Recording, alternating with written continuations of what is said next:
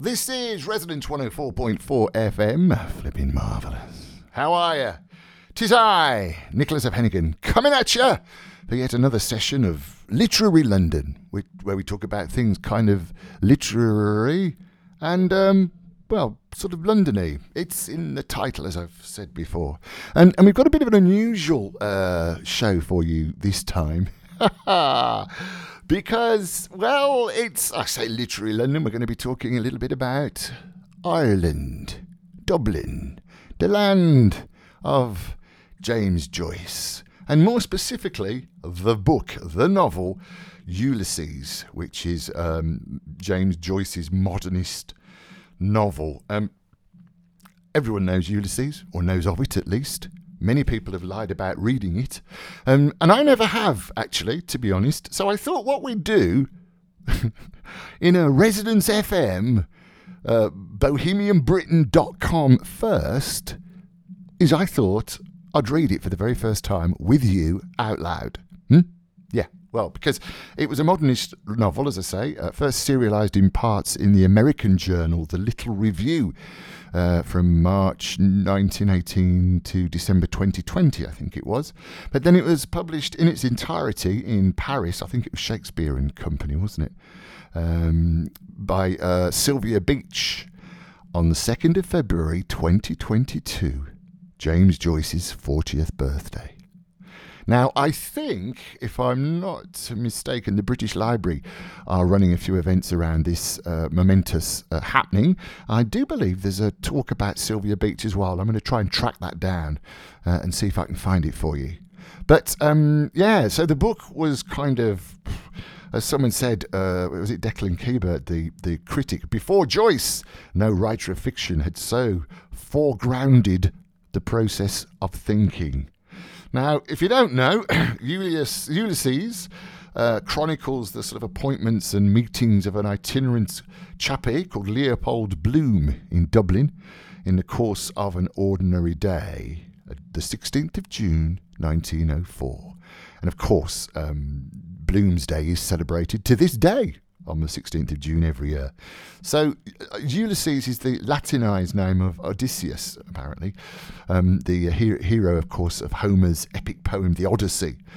And this book establishes a series of parallels between the poem and the novel, with structural sort of correspondences between the characters and experiences of Bloom and Odysseus. So Money Bloom's in there as well, Penelope, Stephen Dedalus, I'll go with Daedalus, and Telemachus. Telemachus. I told you it's the first time I've read it as well. So in addition to the events and the various sort of themes of earlier 20th century sort of context of modernism, Dublin, and it talks about Ireland's, of course, relationship to Britain. Very highly elusive, the novel is. Also imitates the style of different periods of English literature.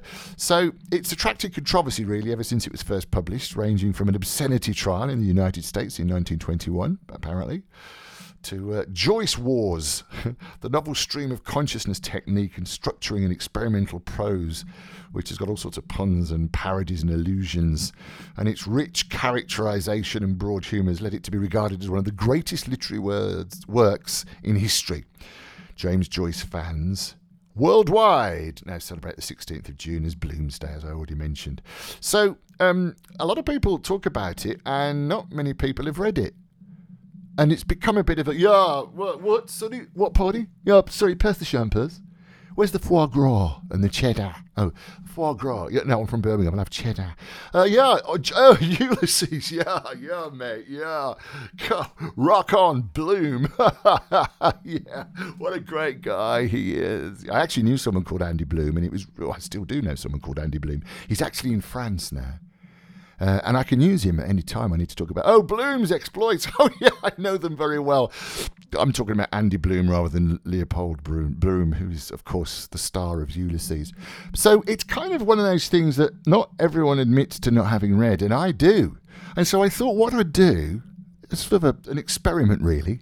If you've not read Ulysses, or if you have, by the way, you're an intellectual, then you've got to forgive me, because I'm bound to get some of the pronunciation wrong. I know there's quite a bit of Latin in it for a start, and I didn't do Latin, you know.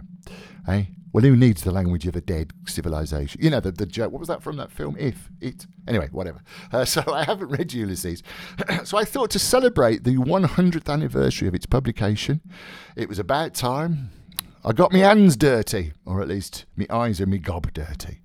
And so, dear listener, I ask you to sit back, well, maybe open a can of Guinness, maybe not, because I don't know what Ulysses is about, really, I mean, apart from Bloom. So sit back and with me, let's delve into the first part of Ulysses together. You ready for that? Me ma. That's preparation. Hang on, where's my drink? Cheers. I've got to be Irish, isn't it? You know. Actually, I'm only drinking squash, but don't tell anyone. Oh, this Irish whiskey's really strong. Mm. On top of the 14 pints of Guinness that I've just drunk. I haven't drunk 14 pints of Guinness either, and don't you do it. Come on, it's not big and it's not clever, is it? No, of course it's not. Right. Yeah. Right then. Excuse me. I've got a bit of a cold as well, so what else can I apologise for? The situation in the third world? Yeah. Okay. So, here we go. We are discovering, possibly for the first time, certainly it's the first time for me, I've never read this before, it's Ulysses by James Joyce. Hey, thank you. Chapter 1. Stately, plump Buck Mulligan came from the stairhead, bearing a bowl of lather on which a mirror and a razor lay crossed. A yellow dressing gown, ungirdled, was sustained gently behind him on the mild morning air. He held the bowl aloft and intoned, oh, here we go, "In trouble adulte dei." Halted, he peered down the dark, winding stairs and called out coarsely, "Come up, Kinch! Come up, you fearful Jesuit!" Solemnly, he came forward and mounted the round gun-rest. He faced about and blessed gravely thrice the tower, the surrounding land, and the awakening mountains. Then, catching sight of Stephen Dedalus, let's stick with Daedalus, he bent towards him and made rapid crosses in the air, gurgling in his throat and shaking his head. Stephen Dedalus, displeased and sleepy, leaned his arms on the top of the staircase and looked coldly at the shaking, gurgling face that blessed him, equine in its length, and at the light and tousled hair, grained and hued like pale oak. Buck Mulligan peeped an instant under the mirror and then covered the bowl smartly. "Back to barracks," he said sternly. He added in a preacher's tone, "For this, oh dearly beloved, is the genuine Christine, body and soul and blood and hounds. Slow music, please. Shut your eyes, gents. One moment. A little trouble about those white corpuscles. Silence all." He peered sideways up and gave a long, slow whistle of a call, then paused a while in rapt attention, his even white teeth glistening here and there with gold points. "Christomostos." Two strong, shrill whistles answered through the calm. "Thanks, old chap," he cried briskly. "That'll do nicely. Switch off the current, will you?" He skipped off the gunrest and looked gravely at his watcher, gathering about his legs the loose folds of his gown. The plump, shadowed face and sullen oval jowl recalled a prelate, patron of arts in the Middle Ages. A pleasant smile broke quietly over his lips. "The mockery of it," he said gaily. "Your absurd name, an ancient Greek." He pointed his finger in friendly jest and went over to the parapet, laughing to himself. Stephen Dedalus stepped up, followed him wearily, and sat down on the edge of the gunrest, watching him still as he propped his mirror on the parapet, dipped the brush in the bowl, and lathered cheeks and neck. Buck Mulligan's gay voice went on. "My name is absurd too, Malachi Mulligan, two dactyls. But it has a Hellenic ring, hasn't it? Tripping and sunny like the buck himself. We must go to Athens. Will you come if I can get the aunt to fork out 20 quid? He laid the brush aside and, laughing with delight, cried, "Will he come? The Jesuit Jesuit!" Ceasing, he began to shave with care. "Tell me, Mulligan," Stephen said quietly. Yes, my love? How long is Haines going to stay in this tower? Buck Mulligan showed a shaven cheek over his right shoulder. God, isn't he dreadful? He said frankly. A ponderous Saxon. He thinks you're not a gentleman. God, he's bloody English. Bursting with money and indigestion. Because he comes from Oxford, you know, Dedalus. You have a real Oxford manner. He can't make you out. Oh, my name for you is the best. Kinch, the knife blade. He shaved wearily over his chin. He was raving all night about a black panther, Stephen said. Where is his gun case? A woeful lunatic, Mulligan said. Were you in a funk? I was, Stephen said with energy and growing fear. Out here in the dark with a man I don't know, raving and moaning to himself about shooting a black panther. You saved men from drowning. I'm not a hero, however. If he stays on here, I am off. Buck Mulligan frowned at the lather on his razor blade. He hopped down from his perch and began to search his trouser pockets hastily. Scutter! He cried thickly. He came over to the gun rest and, thrusting a hand into Stephen's upper pocket, said, Lend us a loan of your nose rag to wipe my razor. Stephen suffered him to pull out and hold up on show by its corner a dirty, crumpled handkerchief. Buck Mulligan wiped the razor blade neatly, and then gazing over the handkerchief, he said, The bard's nose rag, a new art colour for our Irish poets, snot green. You can almost taste it, can't you? He mounted to the parapet again and gazed out over Dublin Bay, his fair oak-pale hair stirring slightly. God, he said quietly, isn't the sea what algae calls it, a great sweet mother? The snot-green sea, the scrotum-tightening sea, epionupa ponton. Ah, Daedalus, the Greeks, I must teach you. You must read them in the original. Thalata, Thalata. She is our great sweet mother. Come and look. Stephen stood up and went over to the parapet. Leaning on it, he looked down on the water and on the mailboats clearing the harbour mouth of Kingston. Our mighty mother, Buck Mulligan said. He turned abruptly, his grey searching eyes from the sea to Stephen's face. The aunt thinks you killed your mother, he said. That's why she won't let me have anything to do with you. Someone killed her, Stephen said gloomily. You could have knelt down, damn it, Kinch, when your dying mother asked you, Buck Mulligan said. I'm Hyperborean as much as you, but to think of your mother begging you with her last breath to kneel down and pray for her, and you refused. There is something sinister in you. He broke off and lathered again lightly his farther cheek. A tolerant smile curled his lips. But a lovely mummer, he murmured to himself. Kinch, the loveliest mummer of them all. He shaved evenly and with care in silence, seriously. Stephen, an elbow rested on the jagged granite, leaned his palm against his brow and gazed at the fraying edge of his shiny black coat sleeve. Pain, that was not yet the pain of love, fretted his heart. Silently, in a dream, she had come to him after her death, her body wasted within its loose brown grave clothes, giving off an odour of wax and rosewood. Her breath that had bent upon him, mute, reproachful, a faint odour of wetted ashes. Across the threadbare coffrage, he saw the sea hailed as a great sweet mother by the well-fed voice behind him.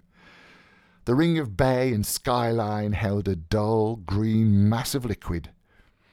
A bowl of white china had stood beside her deathbed, holding the green sluggish bile which she had torn up from her rotting liver by fits of loud groaning vomiting. Buck Mulligan wiped again his razor blade. Ah, poor dog's body, he said in a calm voice. I must give you a shirt and a few nose rags. How are the second-hand breeks? Oh, they fit well enough, Stephen answered. Buck Mulligan attacked the hollow beneath his underlip. The mockery of it, he said contentedly. Second leg, they should be. God knows what poxy bowsy left them off. I have a lovely pair with a hair stripe, grey. You look spiffy in them. I'm not joking, Kinch. You look damn well when you're dressed. Thanks, Stephen said, but I can't wear them if they are grey. He can't wear them, Buck Mulligan told his face in the mirror. Etiquette is etiquette.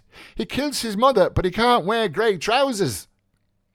He folded his razor neatly and with stroking pulps of fingers felt the smooth skin. Stephen turned his gaze from the sea into the plump face with its smoke-blue mobile eyes. That fellow I was with in the ship last night, said Buck Mulligan, says you have GPI. He's up in Dottesville with Connolly Norman. General paralysis of the insane. He swept the mirror a half circle in the air to flash the tidings abroad in sunlight now radiant on the sea. His curling, shaven lips laughed and the edges of his white, glittering teeth. Laughter seized all his strong, well-knit trunk. "Look at yourself," he said. "You dreadful bard!" Stephen bent forward and peered at the mirror held out to him, cleft by a crooked crack, hair on end. He, as he and others see me, who chose this face for me, this dog's body to rid of vermin? It asks me too. "I pinched it out of a skivvy's room," Buck Mulligan said. "It does her all right. The aunt always keeps plain-looking servants for Malachi. Lead him not into temptation. And her name is Ursula." Laughing again, he brought the mirror away from Stephen's peering eyes. "The rage of Caliban at not seeing his face in a mirror," he said, "if Wilde were only alive to see you." Drawing back and pointing, Stephen said with bitterness, "It is a symbol of Irish art, the cracked looking-glass of a servant." Buck Mulligan suddenly linked his arm in Stephen's and walked with him round the tower, his razor and mirror clacking in the pocket where he had thrust them. "Ah, it's not fair to tease you like that, Kinch, is it?" he said kindly. "God knows you have more spirit than any of them." Parried again. "He fears the lancet of my art as I fear that of his, the cold steel pen. Cracked looking-glass of a servant. Tell that to the oxy chap downstairs and touch him for a guinea. He's stinking with money and thinks you're not a gentleman. His old fellow made his tin by selling jalap to Zulus or some bloody swindle or other. God, Kinch, if you and I could only work together, we might do something for the island. Hellenise it." Cranley's arm, his arm. "And to think of you having to beg from these swine. I'm the only one that knows what you are. Why don't you trust me more? What have you up your nose against me? Is it Haines? If he makes any noise here, I'll bring down Seymour and we'll give him a ragging worse than they gave Clive Kempthorpe. Young shouts of moneyed voices in Clive Kempthorpe's rooms. Pale faces. They hold their ribs with laughter, one clasping another. Oh, I shall expire. Break the news to her gently, Aubrey. I shall die." With slit ribbons of his shirt whipping the air, he hops and hobbles around the table, with trousers down at heels, chased by aides of Magdalen with their tailors' shears. A scared calf's face gilded with marmalade. "I don't want to be debagged. Don't you play the giddy ox with me." Shouts from the open window, startling evening in the quadrangle. A deaf gardener, aproned, masked with Matthew Arnold's face, pushes his mower on the sombre lawn, watching narrowly the dancing motes of grass harms. "To ourselves! New paganism! Omphalos!" "Let him stay," Stephen said. "There's nothing wrong with him except at night." "Then what is it?" Buck Mulligan asked impatiently. "Cough it up. I'm quite frank with you. What have you against me now?" They halted, looking towards the blunt cape of Bray Head that lay on the water like the snout of a sleeping whale. Stephen freed his arm quietly. "Do you wish me to tell you?" he asked. "Yes. What is it?" Buck Mulligan answered. "I don't remember anything." He looked in Stephen's face as he spoke. A light wind passed his brow, fanning softly his fair uncombed hair and stirring silver points of anxiety in his eyes. Stephen depressed by his own voice, said, "Do you remember the first day I went to your house after my mother's death?" Buck Mulligan frowned quickly and said, "What? Where? I can't remember anything. I remember only ideas and sensations. Why? What happened in the name of God?" "You were making tea," Stephen said, "and went across the landing to get more hot water. Your mother and some visitor came out of the drawing-room. She asked you who was in your room." "Yes," Buck Mulligan said. "What did I say? I forget." "You said," Stephen answered, "Oh, it's only Daedalus, whose mother is beastly dead." A flush which made him seem younger and more engaging rose to Buck Mulligan's cheek. "Did I say that?" he asked. "Well, what harm is that?" He shook his constraint from him nervously. "And what is death?" he asked. "Your mother's, or yours, or my own? You saw only your mother die. I see them pop off every day in the Mater and Richmond and cut up into tripes in the dissecting room. It's a beastly thing, and nothing else. It simply doesn't matter. You wouldn't kneel down to pray for your mother on her deathbed when she asked you. Why? Because you have the cursed Jesuit strain in you, only it's injected the wrong way. To me, it's all a mockery and beastly. Her cerebral lobes are not functioning. She calls the doctor Sir Peter Teazle and picks buttercups off the quilt. Humour her till it's over. You crossed her last wish in death, and yet you sulk with me because I don't whinge like some hired mute from Lalot's. Absurd! I suppose I did say it. I didn't mean to offend the memory of your mother." He'd spoken himself into boldness. Stephen, shielding the gaping wounds which the words had left in his heart, said very coldly, "I am not thinking of the offence to my mother." "Of what, then?" Buck Mulligan asked. "Of the offence to me," Stephen answered. Buck Mulligan swung round on his heel. "Oh, an impossible person!" he exclaimed.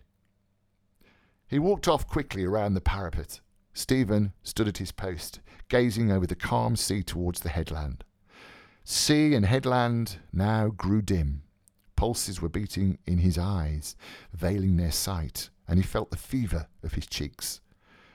A voice within the tower called loudly, "Are you up there, Mulligan?" "I'm coming," Buck Mulligan answered. He turned towards Stephen and said, "Look at the sea. What does it care about offences? Chuck Loyola, Kinch, and come on down. The Sassenach wants his morning rashes." His head halted again for a moment at the top of the staircase level with the roof. "Don't mope over it all day," he said. "I'm inconsequent. Give up the moody brooding." His head vanished, but the drone of his descending voice boomed out of the stairhead. "And no more turn aside and brood upon love's bitter mystery, for Fergus rules the brazen cars." Wood shadows floated silently by through the morning peace from the stairhead seaward where he gazed. Inshore and further out, the mirror of water whitened, spurned by light-shod hurrying feet, white breast of the dim sea. The twinning stresses 2 by 2, a hand plucking the harp strings, merging their twining chords, wave-white wedded words shimmering on the dim tide. A cloud began to cover the sun slowly, wholly, shadowing the bay in deeper green. It lay beneath him, a bowl of bitter waters. Fergus's song. I sang it alone in the house, holding down the long, dark chords. Her door was open. She wanted to hear my music. Silent with awe and pity, I went to her bedside. She was crying in her wretched bed. For those words, Stephen. Love's bitter mystery. Where now? Her secrets, old feather fans, tasselled dance cards, powdered with musk, a gourd of amber beans in her locked drawer. A bird cage hung in the sunny window of her house when she was a girl. She heard old Royce sing in the pantomime of Turco the Terrible and laughed with others when he sang, "I am the boy that can enjoy invisibility. Phantasmal mirth folded away, musk perfumed, and no more turn aside and brood. Folded away in the memory of nature with her toys. Memories beset his brooding brain. Her glass of water from the kitchen tap when she'd approached the sacrament. A cored apple filled with brown sugar roasting for her at the hob on a dark autumn evening. Her shapely fingernails reddened by the blood of squashed lice from the children's shirts. In a dream, silently, she had come to him, her wasted body within its loose grave clothes giving off an odour of wax and rosewood. Her breath bent over him with mute, secret words, a faint odour of wetted ashes. Her glazing eyes, staring out of death to shake and bend my soul, on me alone, the ghost candle to light her agony, ghostly light on the tortured face, her hoarse, loud breath rattling in horror, while all prayed on their knees, her eyes on me to strike me down. And then there's some Latin, and I think we'll leave it at that point. So, there you go. So now we can say we've actually read Ulysses. As you may have gathered, I've never actually read that before. So some of the voices were all over the place. And some of the words and the pronunciations, I'm sure you regular literati will know I got completely wrong. But I just thought I'd do that. Why not? So, let's be honest about it. Literature and the arts is for everyone. It should be enjoyed at whatever level. Having started pub theatre in Birmingham 30 years ago, it turns out. Yeah, someone reminded me. I wrote my version of Shakespeare's Henry V called Henry V, Line of England in 1992. 30 years ago! Sheesh, I don't know where that went. And we might be doing something to celebrate that as well, just because I can, But now if you've never read Ulysses, now you have. We've read it together. And I hope you kind of enjoyed that. And it is kind of a bit all over the place, but not as all over the place as I thought it would be. Obviously, I don't know Latin. We didn't do Latin at Wheelers Lane Secondary Modern Boys School, Birmingham. But I don't know Latin. But it's kind of, it's attractive, isn't it? It's interesting. I will read more. In fact, what I might even do, I'm not sure if we can do another whole episode, but we should sort of put it out in episodes as it originally was before the whole book was published. 100 years ago this very month. So, thank you for your time. That was, as I say, Ulysses, of course, written by your main man, and by James Joyce, and published in, I don't know how many parts it was in the American Journal, from March 1918 to December 1920, so it was a few parts, I'm imagining. I gather it's to read the whole thing takes about 13 or 14 hours at 250 words per minute. Yeah, I researched that beforehand. So if you've got 14 hours to do nothing, then join me again. No, we won't. We might do a little bit more. I want to get on to Leopold Bloom, you see. It's in chapters. But as I say, I've never read any of that before. I've never seen it before until I've just shared it with you. I might actually try and get hold of a full copy and see where Leopold Bloom comes in and see if we can make more sense out of him. But thank you, James Joyce. Yeah. And thank you, Ulysses. And well done to, what was her name? Sylvia Beach, who published the book in its entirety in Paris, as I say, this month, 1922, 100 years ago. I think it was Shakespeare and Company did it. Fantastic shop, which I've not been there either. There's a lot I've not done, really. Hey? So, anyway, thank you for your company. If you'd like to get in touch, then please do get in touch. I've actually got, I think it's Lit London Radio, a Twitter account now, at Lit London Radio on Twitter. Or, of course, you can always email radio@mavericktheatre.co.uk. We've got some more great writers and authors to talk to coming up, so make sure you stick with us. On YouTube, we're also at BohemianBritain.com, but we're mainly Literary London on Resonance 104.4 FM.